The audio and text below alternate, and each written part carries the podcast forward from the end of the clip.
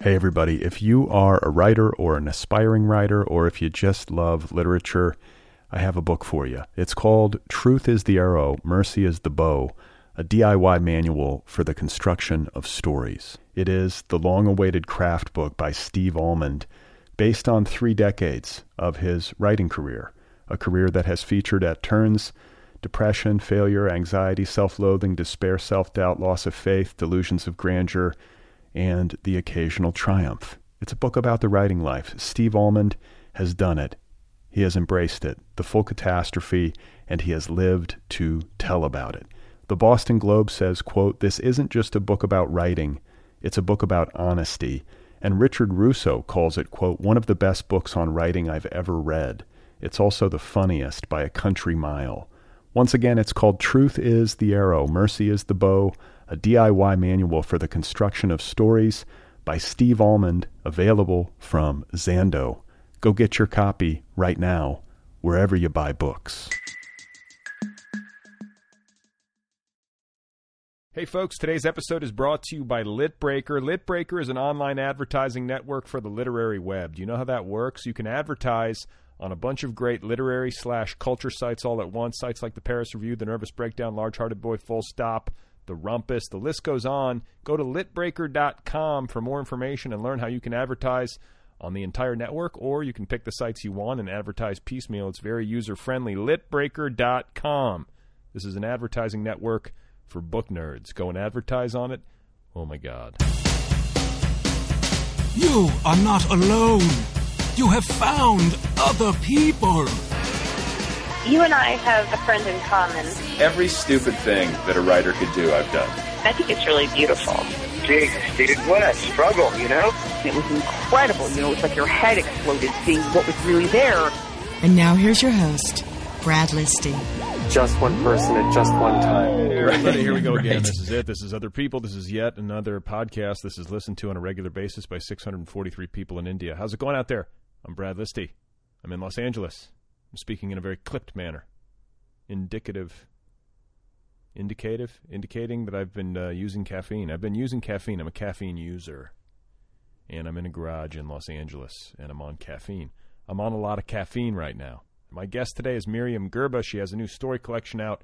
It's called Painting Their Portraits in Winter. It's available from uh, Manic D Press. Miriam Gerba, Painting Their Portraits in Winter. I will be talking with her uh, shortly. And speaking of shortly, uh, I was uh, musing on Twitter over at uh, my other people uh, Twitter account a few days ago, having uh, a public crisis of confidence about uh, monologues on this program, whether or not they're necessary. Is it too much me? Do I need to just stop talking? Is this really necessary? Am I qualified to do this? I'm not a comedian. I'm not a. Uh, what am I? I guess I'm a podcaster. Podcaster's monologue. That was always how I understood the format, and so I feel and uh, have felt a certain obligation to say something at the top of the show. And when you do hundreds of these, you have no choice but to uh, get into your personal uh, life, your personal thoughts. You have to kind of dig deep some weeks or some days when nothing much seems to be going on. And uh, I can worry sometimes that what I'm saying here is uh, silly or unnecessary. So I, I decided to talk about it on Twitter, mostly because I was bored and I was on Twitter, but also because I was genuinely curious what you guys out there think of the monologues and if there was any kind of consensus. And uh, so I said on Twitter, and here's a, uh, I'm going to start quoting Twitter. I'm going to scroll through my Twitter here. I said, uh, it's painful for me to listen to my own monologues. Not that I do it all that often, but Jesus. I feel like many listeners want the monologues, a majority probably, and some hate them. And so I feel obligated to deliver something, like uh, go with the majority or whatever. But maybe the show would be better without them. I don't know. Somebody tell me what to do. And uh, Chelsea Hodson tweeted The New York Times did call it thinking out loud. I find them charming. There's also a fast forward button for the haters.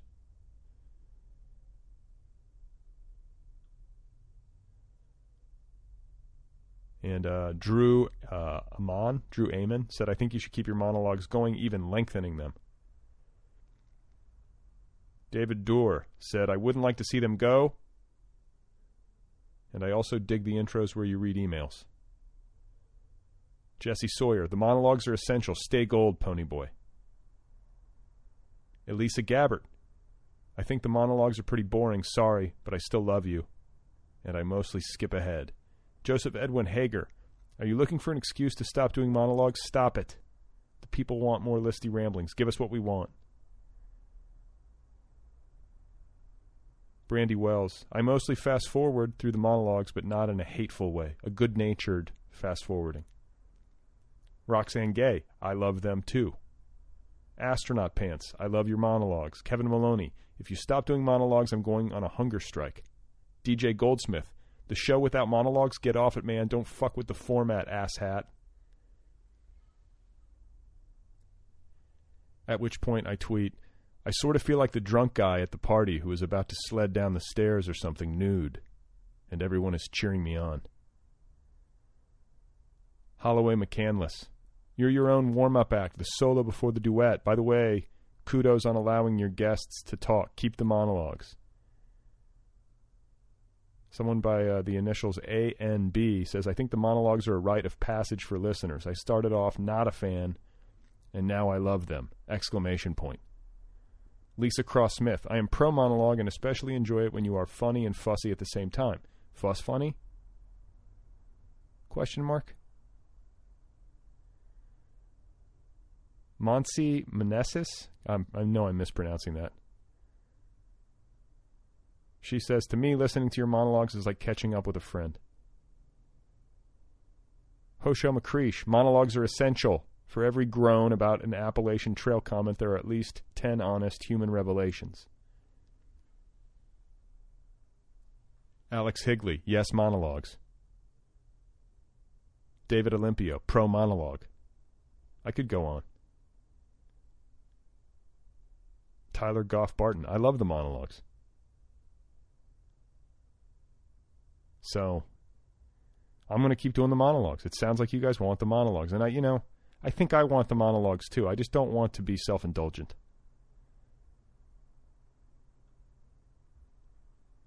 It's weird. You know, you're a human being. You have uh, moods that vary from day to day. Your temperament changes, unless you're extremely, you know, one of these people who's extremely steady and flatlined. You sit down, you talk in front of a microphone. Most of the, most times I'm f- I'm fine with it. Some days I'm like, what the what am I saying? what is this? But uh, you know, the the listeners have spoken. The monologues stay. If you have any thoughts on this, you can email me letters at otherppl.com. I'm always interested to hear from listeners. Let me know what you, uh, let me know what you think.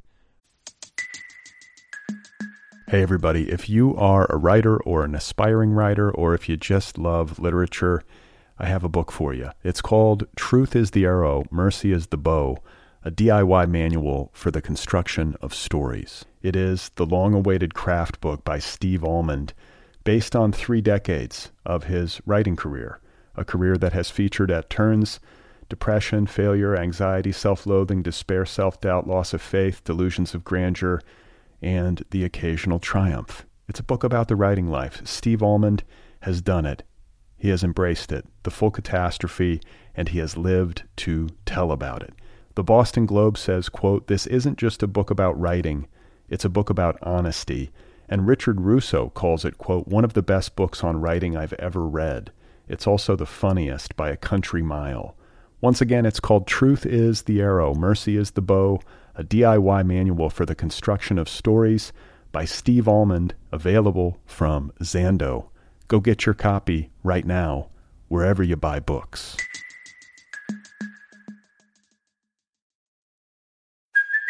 Hey, it's Kaylee Cuoco for Priceline. Ready to go to your happy place for a happy price? Well, why didn't you say so? Just download the Priceline app right now and save up to 60% on hotels. So, whether it's Cousin Kevin's Kazoo concert in Kansas City, go Kevin, or Becky's Bachelorette Bash in Bermuda, you never have to miss a trip ever again. So, download the Priceline app today. Your savings are waiting. Go to your happy place for a happy price. Go to your happy price, Priceline. Uh, my guest once again is Miriam Gerba. Had a great time talking with Miriam. She was over here. Uh, she sat down in the garage. We talked. She has a new story collection out. It's called Painting Their Portraits in Winter, available now from Manic D Press. Here she is, ladies and gentlemen. This is Miriam Gerba. I'm kind of like uh, impulsive when it comes to what I do to my body. So like You don't care. You'll put something. You'll put a tattoo on your body. Not too concerned about um, the after effects or whether you might change your mind. Oh yeah. You'll do like that. I have a pentagram on my arm. Yeah. Like I I just, you know, Impulsive. very impulsive. Yeah. Okay. Mhm. But I mean, like in terms of like being impulsive with your body, does that mean that you uh, are reckless? Mm, maybe a little bit. How so? Um. Well, I, I, I just, I mean, thrills are fun, right? Yeah. And like tattoos are really thrilling, and like breaking the law can be really thrilling. Driving fast can be really thrilling. So, you, you drive fast, uh, sometimes, yeah, dangerously. maybe a little bit. Okay, you don't race or anything. No, no, Okay. no, not in my grandma's truck. You drive your grandma's. Yeah, Mm-hmm. I inherited my grandma's truck. Yeah, Truck? Okay, she's no longer with us. no, no, she's i i- uh, underground in Whittier. Okay, that's a nice thing. She gave you her truck. yeah, she's buried by Easy E, like across the hill from Easy E. No shit. Yeah, at Rose Hills. All right. Yeah. She gave you her. I pickup. imagine them rapping together at night. Like Um, okay, and you, where are you from originally? I'm originally from Santa Maria, California. which... I wish I knew where that was. Okay, so let me give you the whereabouts, a little lowdown. So it's near San Luis Obispo and near Santa Barbara. It's All right. very close to the coast. All right. And it's known for its strawberries, broccoli, wine, tri tip, and having been the home of the Michael Jackson molestation trial. No kidding. Yes. That's a nice place to be from. It is. Beautiful. It's gorgeous. Beautiful part of the country. Just wine and strawberries. Yeah. Is that what you grew up doing? um, Just I drinking mean, wine and eating strawberries? There, you know, there were vineyards across the street from our house, and there were there was like a strawberry festival that you could go to if you wanted to be stabbed. Like, I mean, it was. What do you mean if you Like- wanted to be stabbed? Well, just like a lot of cholos at the strawberry festival. Uh, Dude, you, you're not that tough if you're hanging at the strawberry festival. um, but yeah, a lot of strawberries. Like, and there was like a strawberry queen, and um, yeah, like a lot of culture around Were strawberries. you ever the strawberry queen? Fuck no. No. Oh my god, no. I was the the only superlative I ever got was in the yearbook. I got best eyebrows. You do have a nice Look at set. it. Yeah, thank you. Do you, pa- do you sculpt those? no, They're just natural. Uh, I was born with them like this. No kidding. I know they're, it's it's bizarre, isn't it? Because a lot of women, uh, I feel like they spend time on that. They pluck them, they sculpt Mhm. them. You, That's Yeah. just all natural. no, they're really skinny. Yeah. You're lucky. Thank you. Is that is that the, isn't that the desired brow? Uh, well, you know what? These are sort of passe now. Like the thin eyebrow now, like a big bushy. Yes. Like the bush is back. right. like but like you know above the eye like a big eyebrow is in like girls are like drawing them in like crazy and i feel deficient now you putting like Rogaine on your eyebrows, or i mean i could I mean, but no, i don't you- think i'm gonna do that you can't do that, can you? yeah you can put rogaine wherever you want And it'll grow hair. it'll grow hair yeah Okay. if there are follicles to be stimulated they'll be stimulated But it feels like a little bit uh, dicey because you don't know how that's going to manifest. It could come. It could come in strong, that's true way too. But then I guess you, you could you could groom. You yeah, exactly. got a nice set of but eyebrows. I feel like you know what, and it, I mean eyebrows. I mean they cycle in trends, so these are going to come back. Yes. They're just waiting for their comeback. Well, and the thing too is like eyebrows uh, to me are a part of the body, or a feature of the body that I don't even pay attention to, but every once in a while. And then Mhm. suddenly it's like that's weird that we have these. There's just little weird lines of hair above our eyes. Like Yeah. I mean, they're strange. there to catch sweat, but I think they also serve some sort of evolutionary purpose in terms of like identifying people. Because if you remove somebody's eyebrows, they become unidentifiable and they stop looking human. I know this guy who's a drag queen and he um, shaved his eyebrows and he didn't have eyebrows for two years and he didn't get laid for two years. really, Yeah. Without I- the eyebrows. Without eyebrows. Eyebrows matter. okay, Yeah. that's weird. uh, how was childhood? Oh my god. Um Just to start generally, uh, childhood, you know what? Childhood was really fun. You like had a good I had time. a really, f- I had a good time. Good, Like, uh, good parent relationship. yeah, I had a really good parent relationship, and I had re- I had like a surplus of self esteem. Like I had a really fun childhood. I really enjoyed school a lot. You had a lot of friends. I had a lot of friends. Um, I, I mean, I was like mischievous. Um, How so? uh, well, I was like, I would like to, I was always scheming to do things and like implementing my schemes, and I was a little short tempered, and um, Were you a mean girl? I wouldn't say that I was a mean girl. I would say that I stuck up for myself. So Okay. if you did something to me, I would do something back. Yeah.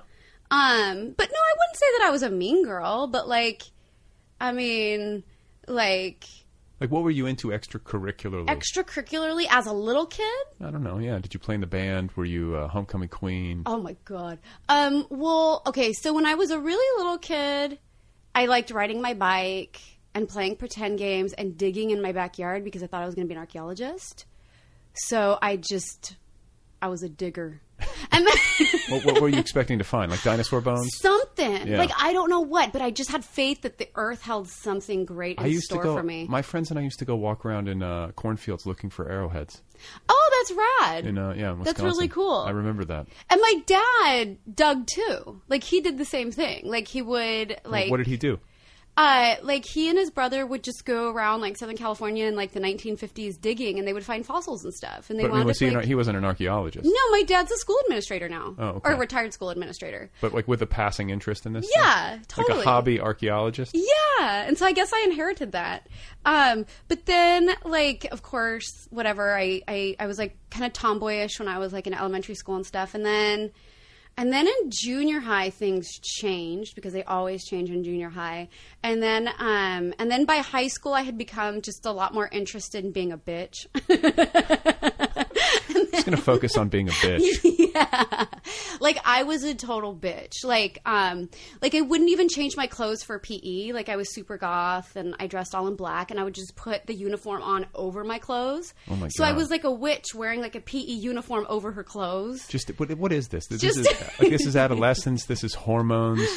It, and and and some rage. But rage against what? Everybody. Just everything. Like rage at being a woman, rage at being a person of color, rage at being queer Did and you not feel? Did you okay? d- When did you realize? Uh, I mean, obviously you knew you were a person of color. Obviously you knew you were a woman. When did you realize that you were queer? um And I am I mean- allowed to say that? Yeah, you can say that. Okay. And like there really like isn't so much a point of realization because like throughout I mean, for me throughout my life I've had crushes on like both genders. And I guess like But you prefer women. no. I don't necessarily prefer women. I just like people. You just, really?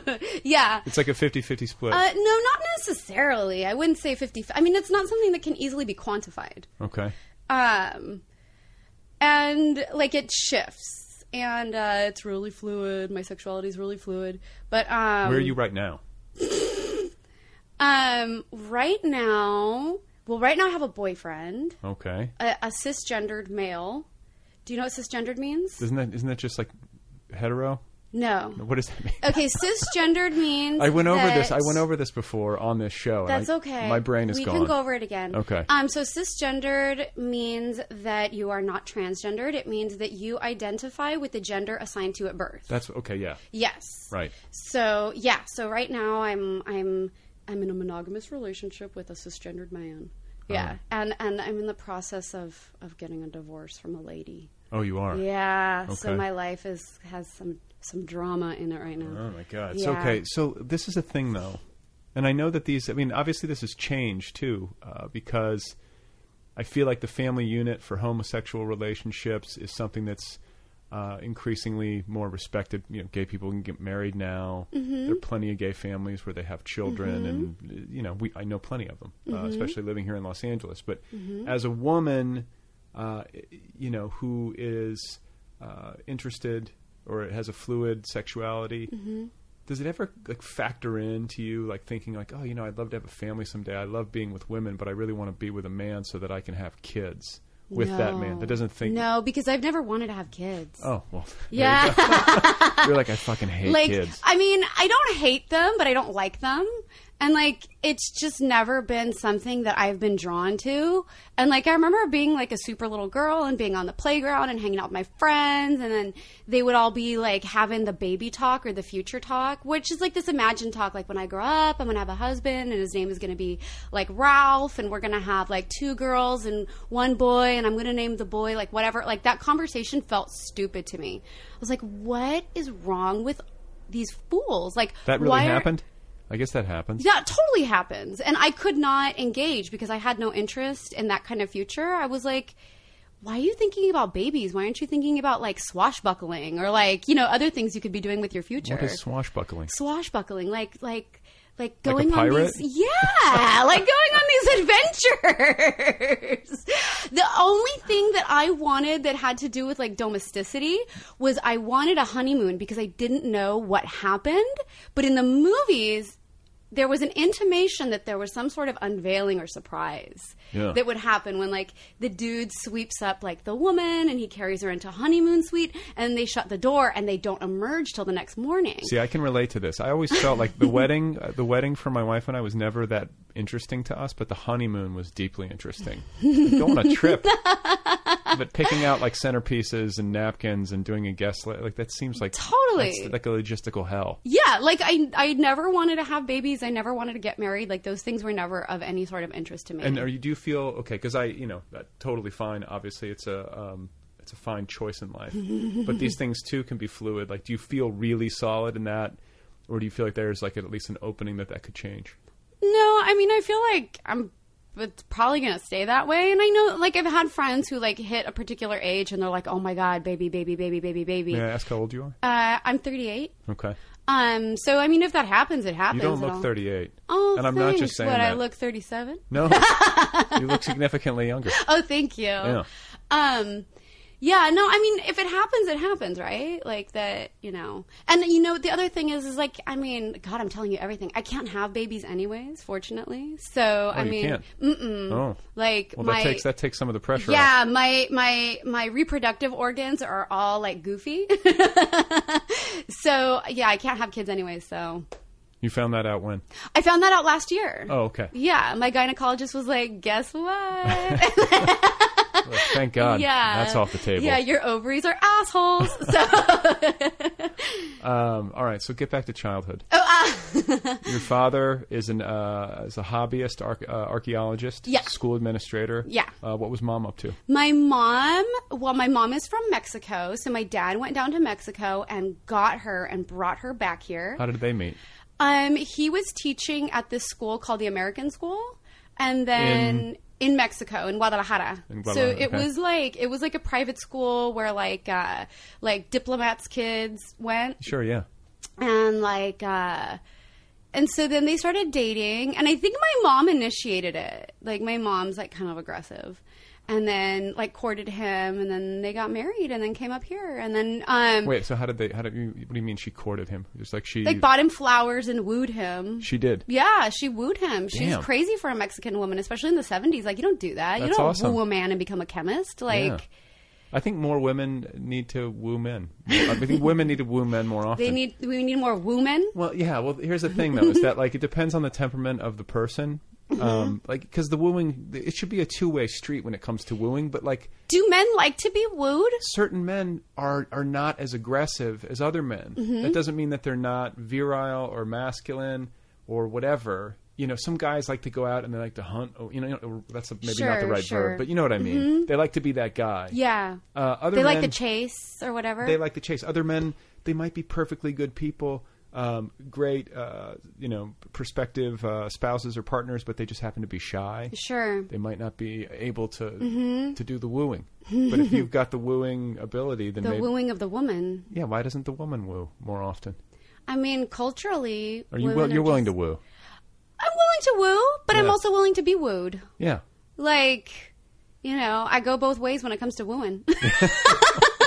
It's a very fluid wooing situation. Yeah. I don't know. You know, it's just I feel like traditional those traditional like uh, roles. You know, the guy's got to be the wooer. No, it's true. And like I think I just think that's so rad that my mom did that. And so then when my mom came here, she um she had to go through all this she would have had to have gone through all this crap to continue being a chemist here in the United States. So rather than do that, she decided to go into education.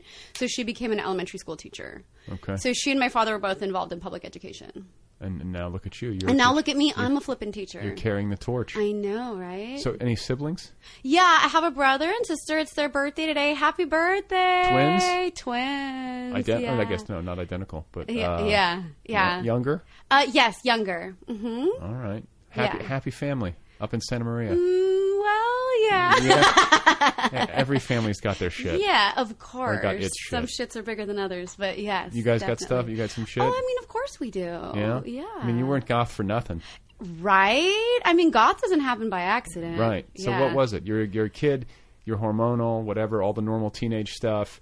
You're realizing, uh, you know, that you're kind of realizing things about your identity, Mhm. like realizing in like Yeah. a, what is it? You know, making how early is it made conscious? I guess it's not completely tied to adolescence when you start to realize, oh, I'm a person of color in this world, and that Oh, presents yeah. like how early did that present? All these sorts of epiphanies happened for me in junior high because, like I said, when I was a little girl, I had like massive self esteem, and I'd gone to like an elementary school where I was in bilingual classes. Mm. So I didn't really even realize I was Mexican or that being Mexican was a bad thing. It was just a thing. So Do you know sad. what I mean? And then when I got to junior high, it was a mostly white junior high. And White. the the white kids made me very aware that I wasn't one of them. You know what I mean? Like just even what I looked like, I was constantly asked like, why do you wh- why do you look the way you look, or why do you talk the way you talk, and and so I was made sort of aware of that, and then like in junior high, it, like also puberty hit, so you're like, oh my god, what's that? You know, Yeah. there's hair there, and you know what I mean. All sorts of weird things are happening, and then like um, you know, like just a bunch of shitty things happened in junior high, which made me lose my faith in adults, and so I mean that sort of pushes you Do you have an abusive adult situation? a goth path. No, I was um, I was abused by a classmate, Ah. and um, and a teacher knew about what happened, and he didn't do anything. Ah. Ugh. And because of that, I was kind of like, oh, I guess adults can't take care of me. I sort of have to take care of myself. Fuck. So that kind of shifted my view of the whole entire world. Like before that, it was like, oh, adults are my friends, and then after that, it was like, mm, no, they're not. Innocence is gone. Yeah, pretty much. Um, I have a daughter, Mhm. so it's like, and she's so sweet right now, and it's Mhm. like, oh god, at some point, Mhm. like there's already things, you know, we're like Yeah. little, little friends are starting to be mean and they have fights. It's, I mean, little, Yeah. it's little stuff, but you Yeah. start to see the cracks, and you're like, and it's really sad because uh, young children really do have it figured out in so many ways in Mm-hmm. Mhm. terms of how they socialize and how they feel about themselves and how they just live. They have so much fun. it's Sure. effortless. Yeah. And then we get to a certain point, and uh, there's like the fall from grace. It, Mhm. it happens one way or another to us all. Mhm. Uh, but it sounds like yours was uh, Seventh grade. seventh grade. and, yeah, I fell from grace in seventh grade. and that's dark, though. You had somebody, like a classmate of yours, was Yeah. abusive to you? Yeah. Yeah, it's gross, but it happens. Um, what about spiritual stuff? Like, were you raised religious? Mm. Spiritual stuff. Okay, so I was raised like with some Catholicism, but it wasn't like intense, like guilt tripping Catholicism. So it wasn't, you weren't like fully indoctrinated. No, like we went to church. Like we would go like we would go through like church going um uh what would what phases. Like there'd be a phase where for whatever reason we were going to church semi regularly and then it would sort of wane and wax and wane like that. I think depending on like, you know, how my parents' finances were. Come on, kids, Yeah. we got to go pray. exactly, like kind of like that. And then, um, and then, uh, and then I went to catechism, like to make my first communion, Uh. Sure. and that was like whatever. Um, I remember though there was a day where our nun, like the nun that was teaching us, brought a bottle of holy water from Lourdes. from the spring at Lourdes, and it's supposed to be like miracle water, like healing water. Right. And she passed it around the room and let all of us hold the little bottle in our hands. And I was so tempted to pound it like a shot because I was like, this is going to make me fucking awesome. But I was like, mm, no, Yeah. I, I can't do this. But I was like itching to do it. I remember like having a moment when I was holding it in my It's- hand. it's like I the could Lord of the Rings. Do or die, do or die. Yeah. Yeah. And then I like, oh, I died a little bit inside as I passed it to the next kid. So, but you didn't have like when we talk about this fall or like you know this kind of like junior high moment where things turn dark. Um, there wasn't like some sort of God concept that you had had that was also shattered in the process of this. where, like you know, it's one thing to think like. Uh, you know, oh, the adults in my life are able to take care of stuff Yeah. and keep me safe. Yeah. And then to have that illusion stripped away is painful. Sure. But then I think sometimes too, like it can also be painful if like you've been brought up to believe that like you know there's this like benevolent man in the sky. or well, I whatever. had that happen with Santa Claus. Uh, well, right, which is like a, a kind of a microcosm of the God thing. It is, and I was really pissed about that. I was talking about this the other night with my boyfriend that I believed in Santa Claus for an inordinately long time because I didn't want to believe that my parents were liars. That was why I chose to believe. Okay, see, this is good to hear because my daughter. This is interesting because my daughter, I want to say, age three. Was it last year? I guess age four, age three, age four was asking me like, "Is it real?" hmm And I, I struggle with this because I, I do not want to lie to my kid. Yeah. And so I'm like, well, honey, what do you think? And then like like I think last year I was finally like, it's it's a guy in a suit, okay? Mhm. It's a guy in a suit. Yeah. It's mommy and daddy. But you know what's weird? She still believe like she she still. Oh, that's interesting. She sort of like hung on anyway. Yeah, I totally did. And like kids at school were all outing Santa like f- through fifth and sixth grade, right? Like Yeah. he's not real. Santa's your mom. Santa's your dad. And I was like, fuck you. Santa's real. and then like I remember. ah, I think I hung on to like seventh grade. Again, this is the year of the fall, where like I remember one night my mom's like, "Medium, I have to talk to you," and I was like, "What?" And she's like, "I am Santa Claus," and, then, and I was so pissed because I knew Yeah. but it was just so disappointing to hear her tell me that she was Santa. Yeah. And I just didn't understand the reason for the ruse. And I felt like a fool for having defended like the validity of Santa in front of all these kids who knew otherwise. And I had to like I had to excuse myself from the room to go cry because I was so disappointed in my mother. Wow. Yeah. Okay. Well, Yeah, I'm I took it telling- hard. I, when, when we finish this interview, I'm going to go inside and tell my daughter. I'm going to sit her down, shatter the Easter Bunny, Santa Claus, the Tooth Fairy, all of it. And it is, you know, these traditions are sort of uh, ridiculous. Yeah. I'm not sure about them. Yeah, my best friend, uh, one of my best friends, uh, she told me, like, she's a really staunch atheist, and she told me that she's raising her son to believe in Santa so that she can shatter his illusion and tell him Jesus is the same damn thing. So that. That's a little hardcore. So that isn't that hardcore. I was Yeah. like, "Oh my god, you're a balls to the wall atheist." yeah. Like, yeah. Well, that's So the she- thing about atheism is that sometimes atheism strikes me as being very similar to religion in Yeah. a sense because it's like it's like a very strong belief. Yeah, my mother attacked me. And That's the only time she's ever attacked me when I when I professed my atheism to her. Was this in your goth phase? Yes, Of course. I was 16 and we were doing the dishes together. Yeah. I was washing, she was drawing, and for some reason we were talking about religion and then I said something like, "Mommy, I don't believe in God." And I turned to her to grab, you know, whatever or to hand her something, and I saw a cup flying at my head. And I had to duck, Whoa. and it was just her. Like she was just so pissed that I had. So Like, she's a believer. damned myself. Oh yeah, my mom. But see, I feel like my mom loves the Virgin Mary more than she loves Jesus. Like when she beseeches, she doesn't beseech God; she beseeches the Virgin, The Virgin. which I feel better about because she's a goddess. Do you know what I mean? Yeah. I Yeah. like the Virgin. My grandmother had a Virgin Mary statue in her front lawn. Yeah, I there's- remember that growing There are up. a lot of virgins in my parents' house. Are there? yeah. Virgins everywhere.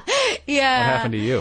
Ah! I Yeah, kid. yeah, yeah, yeah, yeah. Um, but uh, okay, but it didn't really take. It doesn't seem like your parents really hammered. Like even though your mom's a believer and you know threw a cup at your head when you said that you didn't believe. yeah. It doesn't seem like if you know you weren't forced to go Oh to church. no, or no, if no, you no, did- no, no. Plus, I'm really, really stubborn, and so it was sort of like, you know. But I did go to Catholic school in high school. Okay. But that wasn't so much to indoctrinate me religiously; it was to make sure that I had a high fence surrounding me, so that I couldn't like come and go at my pleasure. Um, Uh, Wait a minute. So, like, the, was it a boarding school? No, it wasn't a boarding school. It was a private school, and it was like a closed campus because the public high school was open, and my parents knew that like I would be partying if I was allowed over there, so they made sure that I was in this in the in the Catholic school. Okay, so Mm. yeah, you're you're in uh, high school was when the goth thing happens. yes, hmm All right, you doing drugs? I uh, I'll pass on discussing that. Okay. Yeah. What about later in life? Um, Or is, I'll- it, is it a full pass? Uh, it's a full pass. like, in case parents listen, full pass. Exactly. Yeah. mom and dad, yeah. she's taking a full pass. I'm taking a full pass. She's- That's merciful. You're sparing your parents. Oh, yeah. Yeah.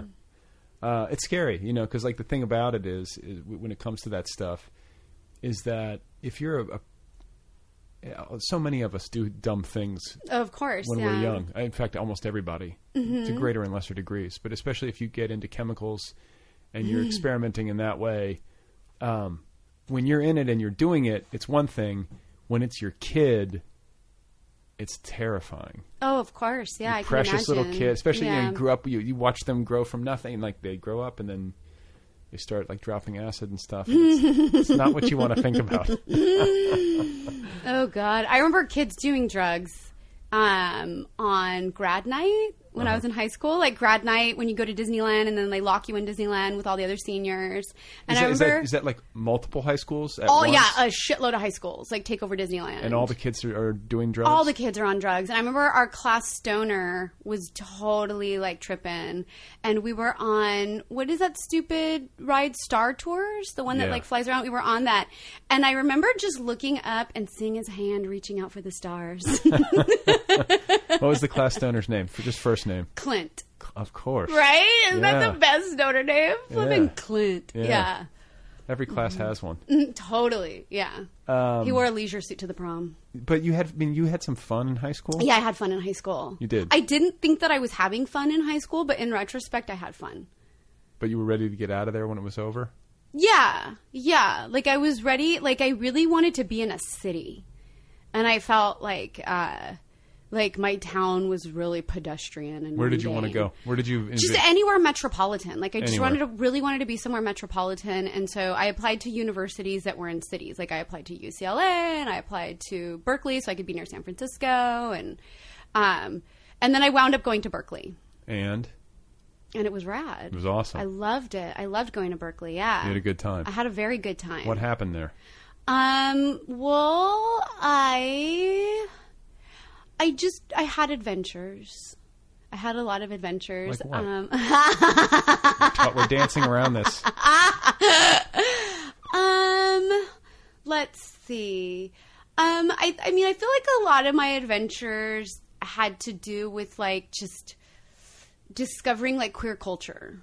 Like because I had not had access to that at all in Santa Maria. Did you have any uh, Like- experiences, like, queer experiences, when you were in high school? Of course, yeah, I had my first girlfriend in high school. Oh, you like did? I was like undercover lesbian. Okay, but you weren't And out to your then- family. No, I did. I came out to my mom, and then I tried to come out to my mom, and then she insisted that I wasn't gay, and so I was like, okay, She threw a cup at your I head. guess I'm not. and so then I got a boyfriend, Uh huh.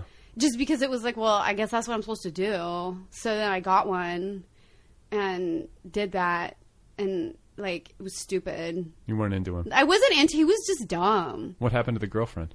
Um. Oh, she broke up with me. She dumped me for a white girl. Damn. I know. That's harsh. I know. A white girl. A white girl. I know. And then, and then, yeah. And then I had a boyfriend, and then, and then he was a weirdo, and he was like kind of age inappropriate, How so? like gross. He was like seven years older than me. And Where'd like you meet this guy? at the record store, he worked at the record store, Uh-huh. and he was in a band and he played bass, and so it was like, oh, cool. He's like a cool guy. you Bass know? players. They always get. They always get the girls. Ugh, it's so gross now that I think about it. But um, uh, ew, and he would like try to teach me things. Do you know what I mean? He'd be like, Miriam, this is an example of pop art, and I'd be like, you fucking asshole, I know who Andy Warhol is. Do you know what I mean? Like, Yeah. he had this weird sort of like pedagogical thing happening between us, and I was Yeah. just like, this is so dumb. Like, I know these things and then some, but whatever. I just figured like I'm supposed to be this vessel that he's supposed to fill with things, so I'll just be passive and let him. And how long did that go on for? Um, until I graduated. And then you got out of there. And then I got out of there, and then I went to Berkeley, and then I was like kind of just freewheeling until I Give me met. a story. What? One. Let's, let- let's hear a Berkeley story. A Berkeley story. Um. Where did you live? Who are you friends Well, I with? lived at first. I lived in the dorms, and uh, I lived in like a triple. So three of us shared a room, and um, um, let's see. One of my roommates was this Chicana girl. I got along really well with her, and then my other, and I'm still friends with her. And then this, the, our other roommate was this girl who would like frequently fall asleep when I was talking to her, and I was like, "What the fuck is wrong with She her? narcoleptic? She's a fucking bitch. She was narcoleptic. Yeah, like really narcoleptic. yeah, but she didn't know at the time. So I just How thought can you she not thought I know? was boring. How can you not know that she didn't know? Eh, But because she has like a sort of like mild narcolepsy, because like she doesn't have cataplexy. She has like um. Like it's like like a lot of narcoleptics know that sleep is coming. They can kind of sense it. Oh, okay. Um, and that's kind of that's what she has. So if she's seated, she can just sort of she'll just fall asleep. But if she's sort of walking around, she doesn't collapse into a puddle. She'll kind of know it's coming. Oh, okay. Um, so she can do some preemptive action. Um, but like what? Lie down. yeah, like like it, it happened a couple times where like she would just sort of disappear, and I would know uh, I got to go find her in the bathroom because she'd go find like the roomiest stall and just curl up and just she'd be out. On the bathroom floor? Yeah, Ah. I know. Um, That's not sanitary. But that's narcolepsy. like, Sorry, bro. That's narcolepsy. yeah. I, I mean, it was kind. I mean, it was kind of amazing to watch. She's really smart.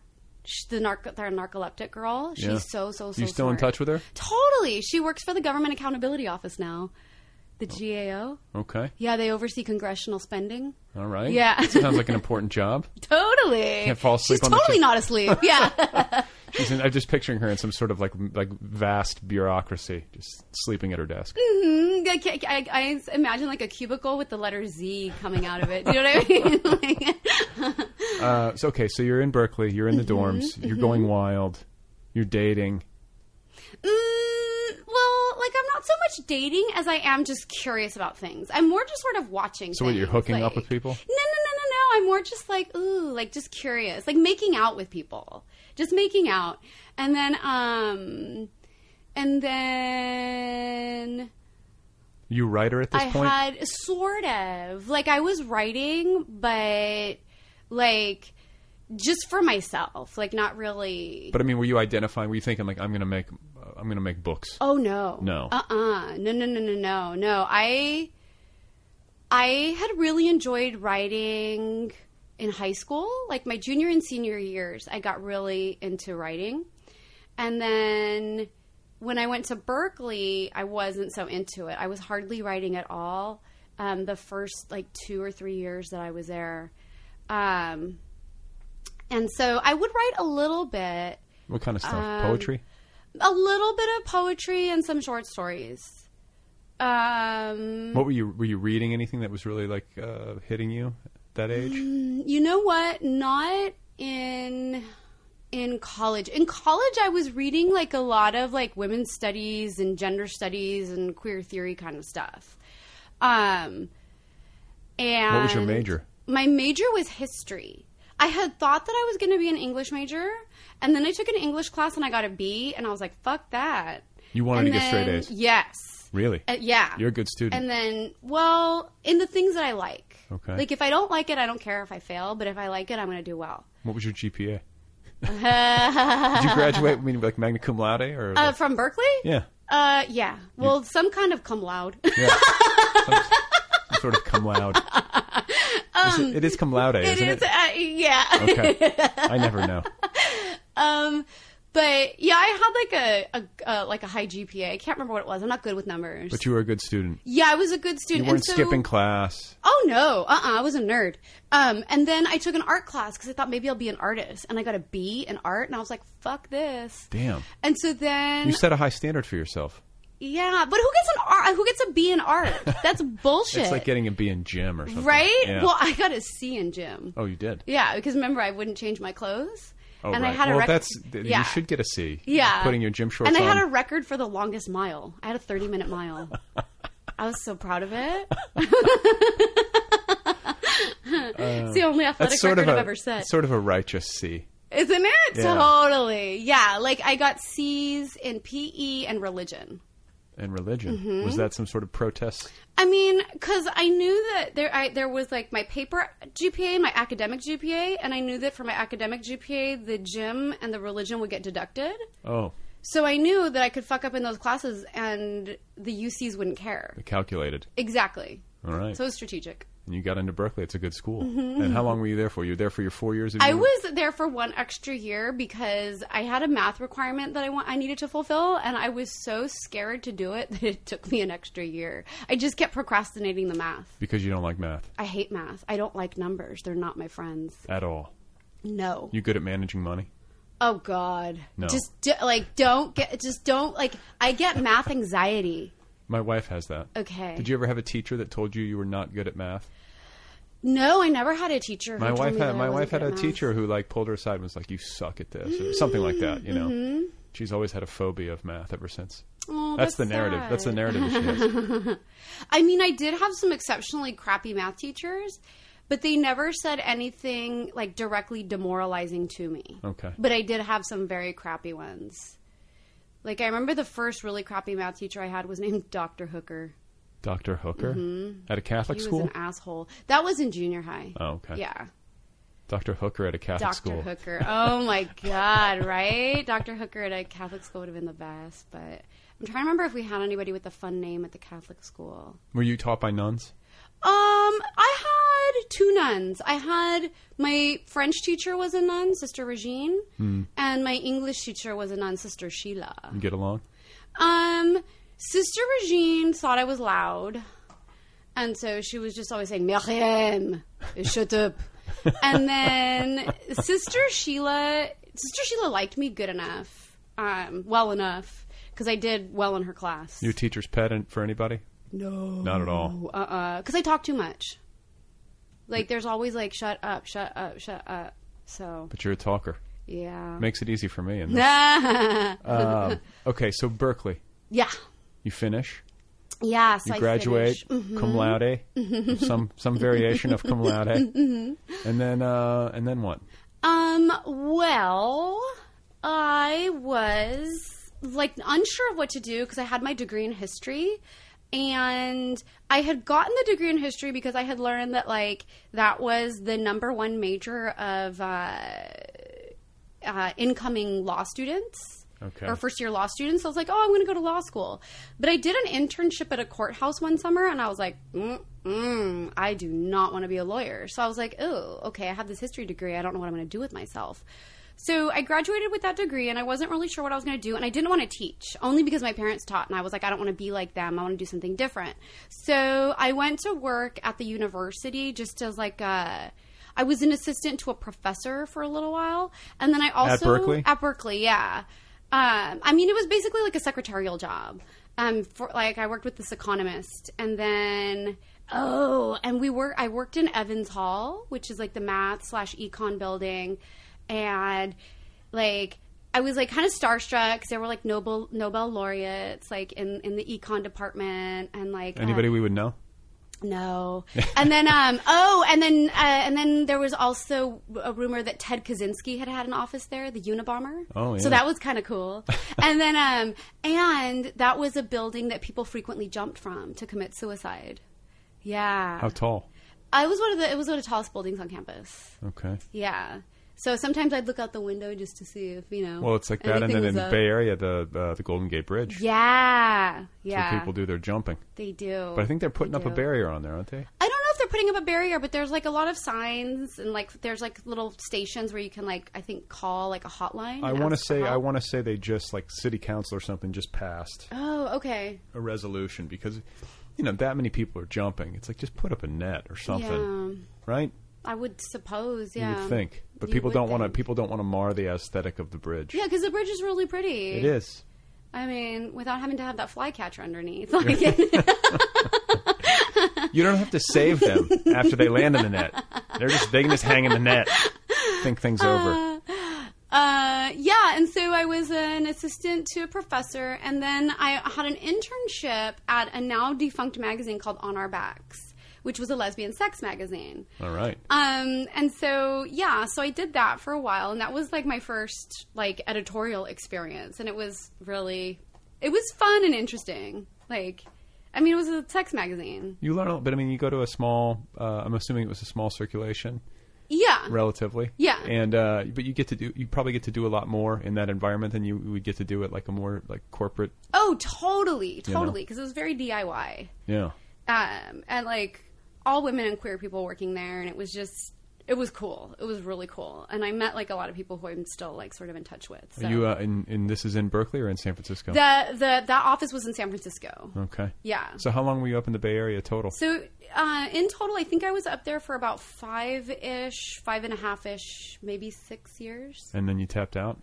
Yeah, and then by then I had met my girlfriend who would later become my wife and like things were expensive in the Bay Area and then like a lot of my friends had graduated and they had moved south or to New York or whatever. And so I was like, well, it's going to keep getting more expensive here, so maybe we should go to Southern California because A it's cheaper there, we'll be closer to my family and um it'll just be better. So we moved down to Long Beach because my sister was already here. Oh, okay. And then she moved to Brooklyn. She did. Mhm. What is she doing in Brooklyn? Well, she got a husband. Oh. yeah, she um, she she my sister is a Hasidic Jew. She is. Yeah, That's a conversion. right. When did that happen? That happened when she was in college. How's the family doing with that? Uh, I mean, it's kosher. Okay. It's cool. I don't even know what that It's entails. copacetic. There's there's Hasidic Jews all over Los Angeles. There and- are there's some like right nearby. Yeah, I'm sure they, they my neighbors could be Hasids. I, I don't have no idea. I'm just like this Mm-hmm. is a thing about me is that like I'm like oh that's interesting, like oh that looks like that looks hot, the clothing Oh, totally. all summer long wearing the wool. I'm just like this looks uncomfortable. Well, like I mean, there's there like you have to be modest, so you have to be extremely covered. Like my Is this sister the has women to be that- covered to her wrists and to her ankles. Okay, so the women just who are her like- skirts, okay, yeah, that's what it is. Yeah, They're- that's Hasidic, and Yeah. then f- an unmarried woman can show her hair, but a married woman has to cover her hair. All And right. so my sister has to wear a wig out of modesty to cover her hair. Um, Wait, she uh, but she's married. yeah, Married women can or they cannot. have to cover their. Oh, hair. they have to. Yeah, only their family can see their hair. Okay, so here I was just thinking about this. I was just thinking about this, and I forget what it was, but I think it was like some picture I saw online of uh, Muslim women wrapped up in the Mm-hmm. burqas in the heat. It's Mhm. always the heat for me. I'm always like, Yeah. I'm always like, ah, this just looks uncomfortable. But this is a genuine question for me, as a person who considers himself of liberal bent Mhm. on social issues, Mhm. want to be accepting, Mhm. you know, all those. I mean, right? You want Mm-hmm. Yeah. to d- d- uh, tolerant, of accepting of people and different ways of life and modes of Yeah. being. So there's a part of me that's like, hey, that's their tradition. That's Yeah. what they want to do. Mhm.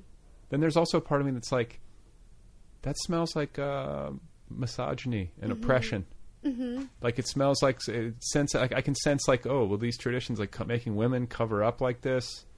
Uh, there's a part of me that could be persuaded that that's sort of effed up, and that like men are, are dictating this. Yeah. Is that a misreading? No, I mean I read it similarly, especially in that like, you know, that a that an Orthodox man can't you know touch a woman who's not a member of his family, especially like you know there are all these taboos surrounding menstruation, and that's so shaming, and so What's, what are the taboos? um, I think that like a woman is not supposed to be touched by her husband when she's having her period. I think, but See- I'm not certain. But anyways, I.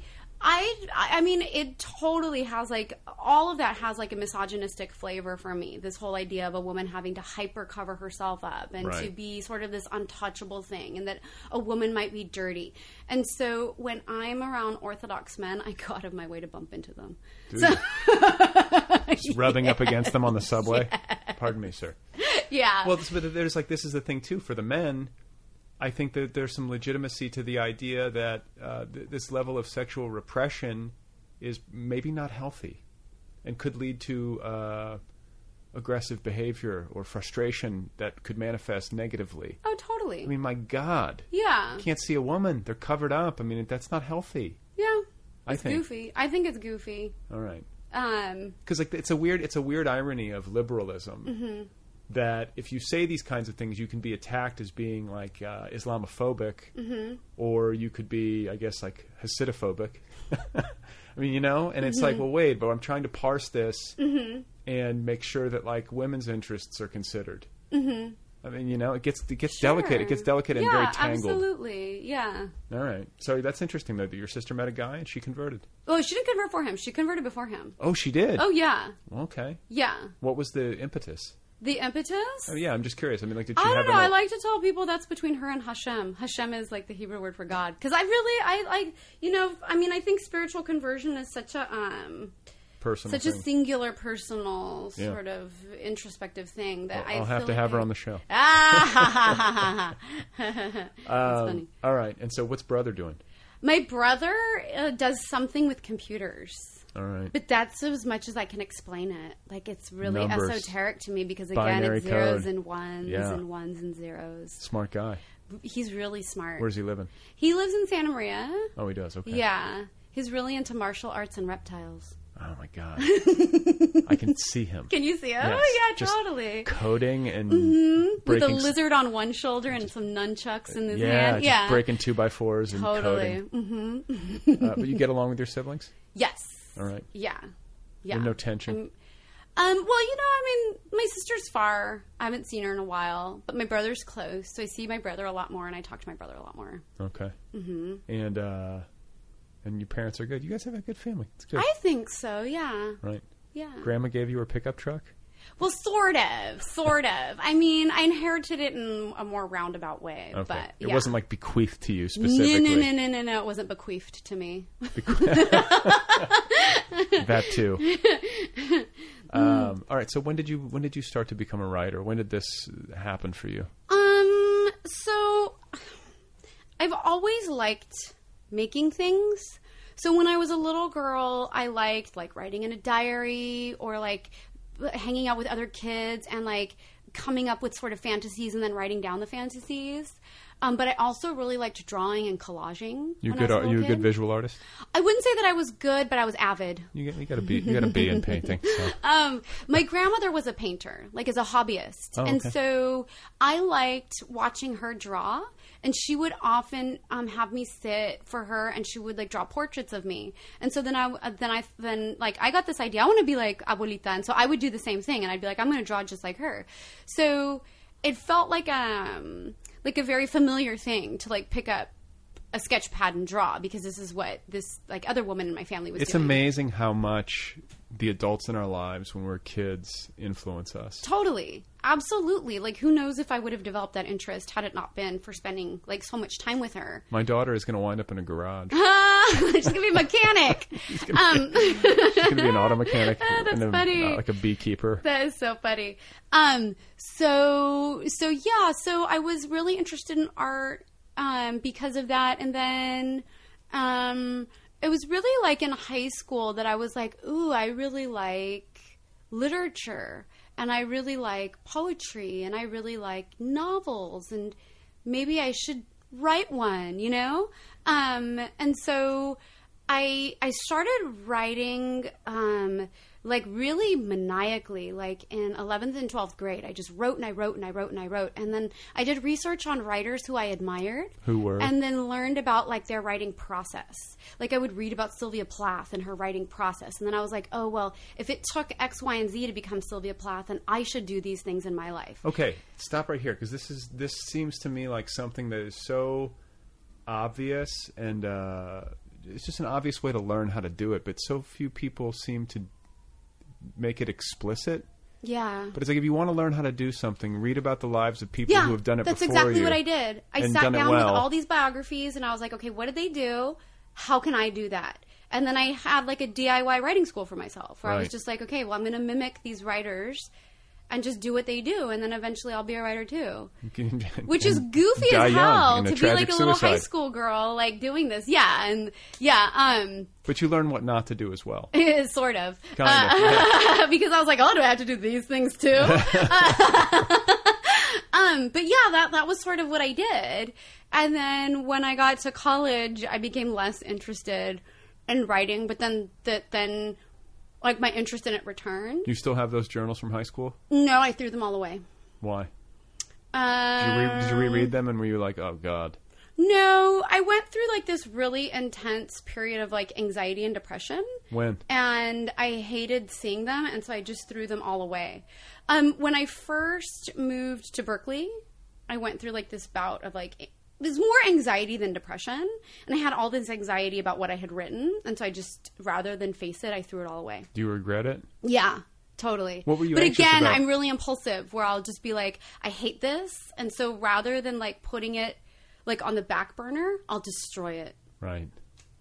Light That's it how I on am. fire. or- hmm That's what I did. or- you did? Yeah. You burned well, them? I didn't burn it, but Oh. I threw it away and then I poured like rubbing alcohol or something like that on it just to like destroy it. And I think my sister went and like pulled some scraps out. Like there's still like a few papers that my sister saved because she felt so bad for my writing because she knew how hard I'd worked on it. But Ah. isn't that sweet? Was there anything in there you think that would be worth salvaging? I, don't mean, other than know. for like personal or sentimental reasons, because at Mm. that age it's pretty hard to.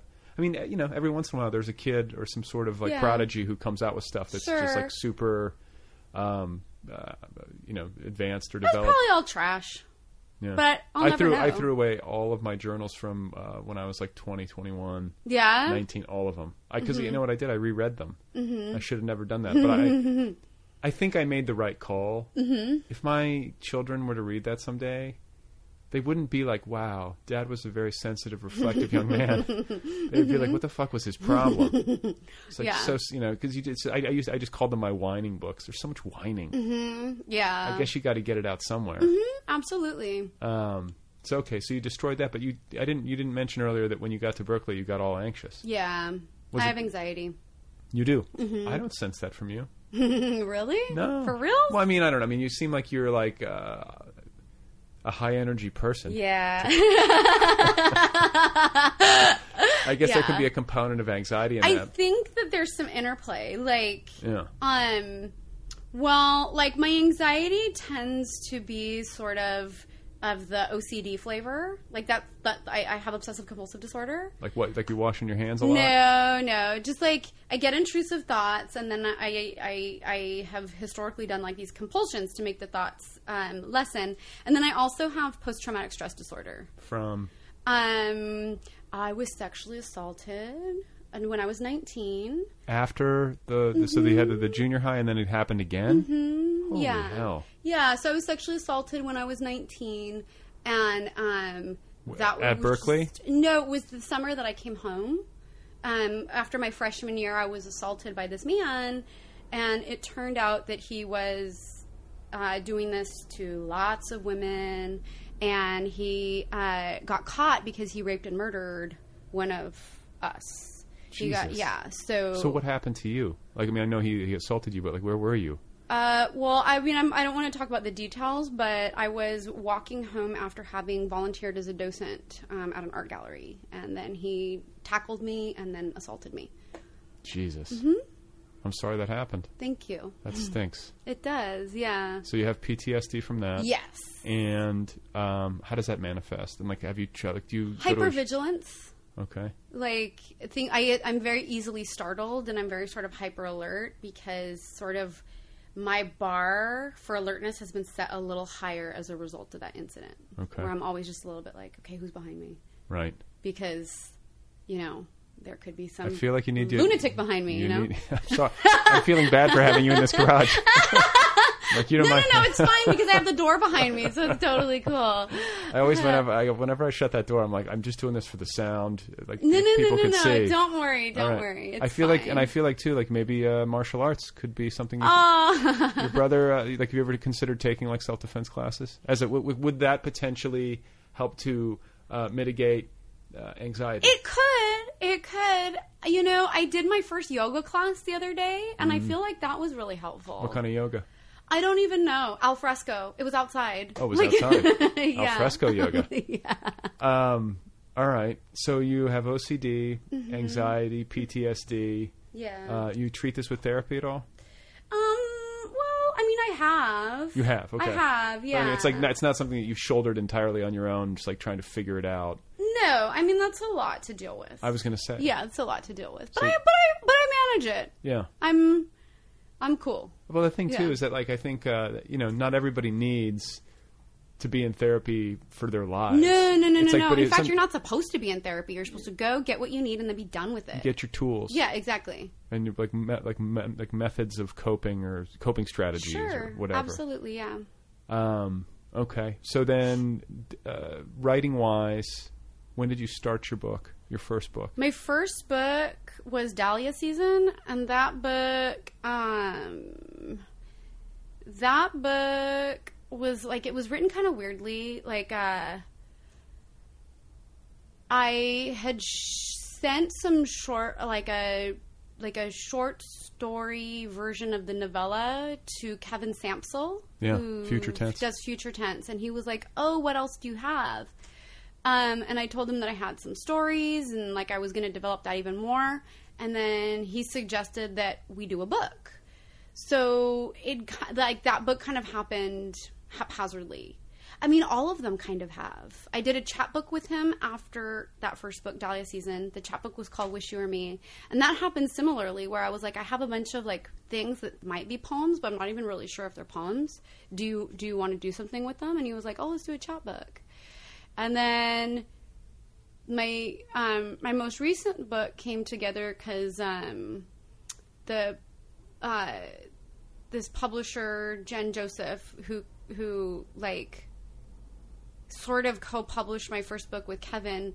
She um she had read like a story that I published in a chapbook called Sweatsuits of the Damned, and um and she asked if I had more stories like that one, and I said yes, and then she offered to do a book. Okay. So how are you writing these things? Are you like a disciplined every day, sit at the keyboard at the same time? Um, you know, I was I I have like um I have been very disciplined, like um and for a long time I was on a pretty s- like strict schedule as far as writing. Like um I would get up like before school cuz I'm like a high school teacher, so I'd get up like around 5 and then write until it was like time for me to get ready to go to school cuz I prefer writing in the morning or during the daytime. Um, and then this last year, my life has been kind of wacky, you know. Um, and so that's sort of thrown off my writing schedule. But I try to write every day for at least an hour. It's amazing. I mean, even that bit of time, Yeah. pages stack up if you do it every day. If you do it every day, that's the thing. Yeah. Yeah. And I mean, I, I mean, who doesn't like to write when they're inspired? But I, I try to just, you know, it's like I've made it such a regular practice that I've conditioned myself to like turn on that part of my brain when I sit down to write. Yeah. I don't have to like, you know what I mean? There's do you need to it's warm up, or not- do you just go right into it? I mean, sometimes I do will do something to kind of warm up, but um, I don't necessarily need to do that. And you teach high school? Yeah. What, like English? No, I What? don't have an English degree, so I can't teach English. Oh, you teach history, or what do you, Um, what do, you do? mm-mm, I teach psychology. Interesting. How'd you pull that off? I have a social science credential. Okay. Psychology is a social science. So as long as you have a social science credential uh, in California, you're qualified to teach any of the social science offerings. I didn't know that's how it works. And I That's didn't- how it works. They didn't. They. Did, I don't think they offered psychology in my high school. I took psychology when I was in high school. You did? Yeah. What do you teach? I these hated kids? it. What? What are you teaching these kids? right now, they're learning about uh, learning and conditioning, classical versus operant conditioning. Okay. hmm Wow. hmm Do you like it? I love it. Yeah, I love um, working with teenagers because they're weirdos. You know what I mean? It's like, I was just around. My friend is a high school teacher. She teaches art, and she comes out here. She lives in Colorado, and she comes Mhm. out here to, uh, you know, do a trip with her students. Like w- I think every other year, Mhm. and I'll always go join them for dinner. Mhm. So I'm sitting in this restaurant. There's like you know twenty young, uh, like art artsy kids. oh, how wonderful. Yeah, so these are like the the, the best of the weirdos, basically. Oh, yeah, yeah, yeah. But I don't. You don't get. You know, at my age, I don't get to hang out with those that that age range very often. Mhm. And it's it was fun. Like I was. It's like, fun. It is. like like they can totally hang. hmm Uh, I, you know, the, the it's tempting. I think, especially as you become removed from your high school years and you get into your adult life, it's tempting to like think back on that and just imagine that like, oh, I was just an idiot back then. Mhm. But you really weren't. No. Yeah. I You know? mean, In they're, fact, in fact they're you, mi- you might be more of an idiot now. interesting. in some ways, yeah. you know, there's a clarity, there's an earnestness, there's an energy. There's a lot of ho- I, f- I sense so much hopefulness, you know, in those kids. It was kind of Mhm. it was refreshing to be around. Yeah, their brains are so interesting. Like the teenage brain is really fascinating, and it makes teenagers really unique. Well, it's that's when the brain is at its strongest, is it not? Like developmentally, isn't like in terms of like I its don't know its ability to necessarily. learn.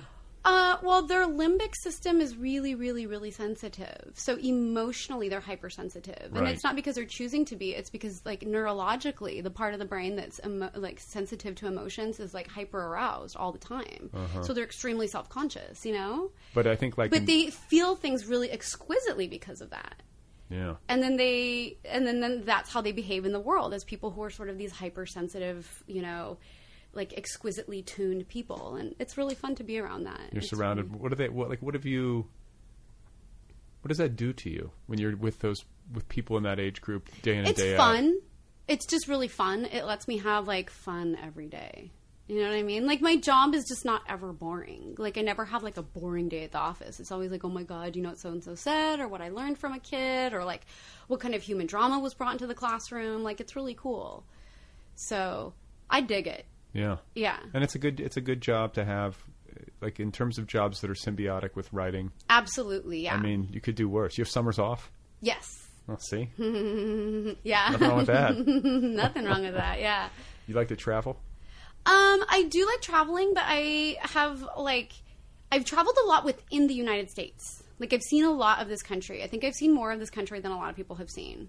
Cuz like I've driven back and forth it a, co- like a lot of times. Where's good? I mean, I think it's all interesting.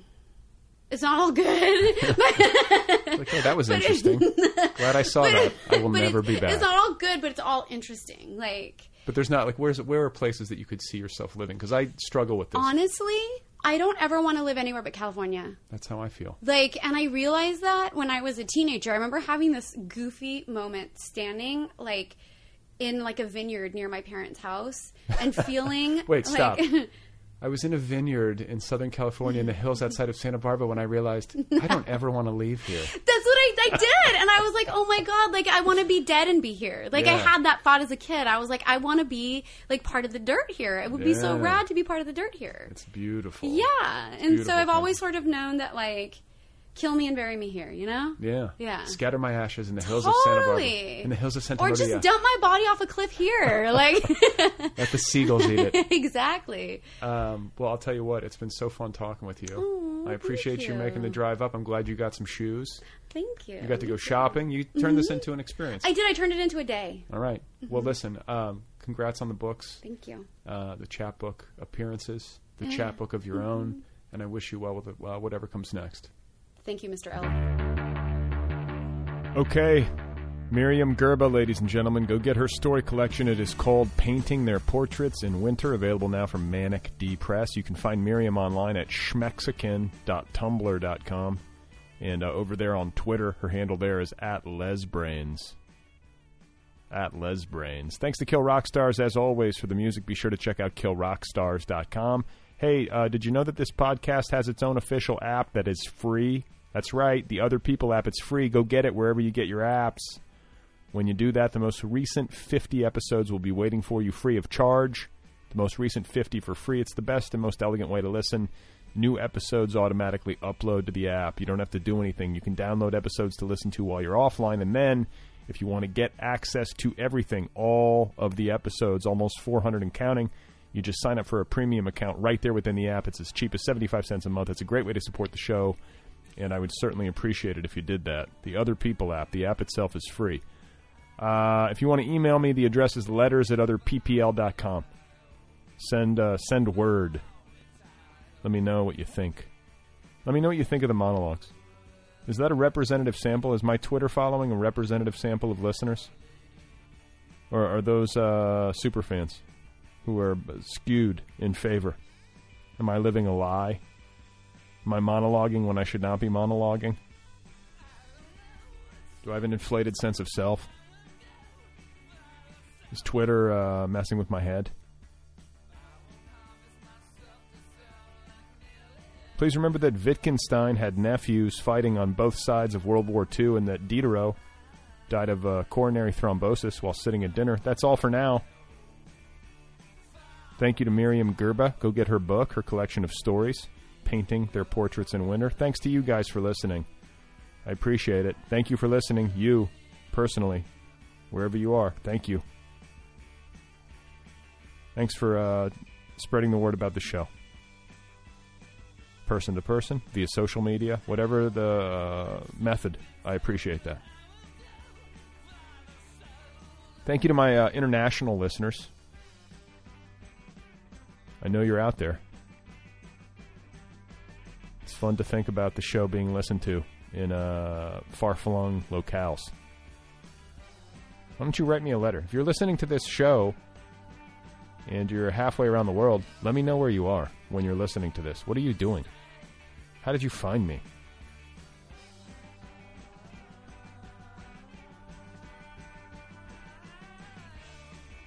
So, uh, my son let me sleep last night. It was an unusually brilliant night. Maybe you can hear it in my voice. I'm still caffeinated, but I was able to sleep. And uh, I was gaming it with my wife this morning. I was trying to game it out. Like, what, what do we do? How did this? Why did this happen? How can we replicate this forever? And I was like, you know, we did. I, I took him to the grocery store. I had him in the uh, in the baby Bjorn, like the, ch- on the like baby on the chest. You know what I'm talking about?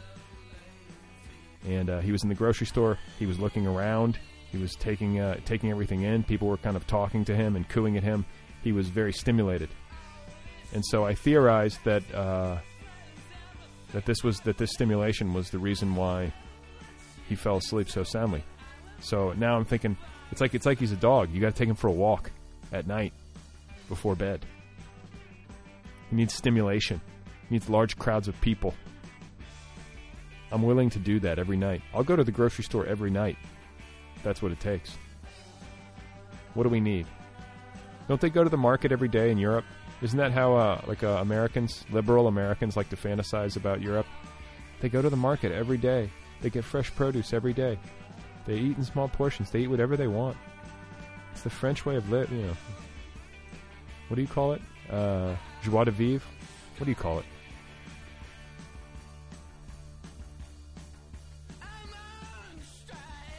I'll go get a baguette. I'm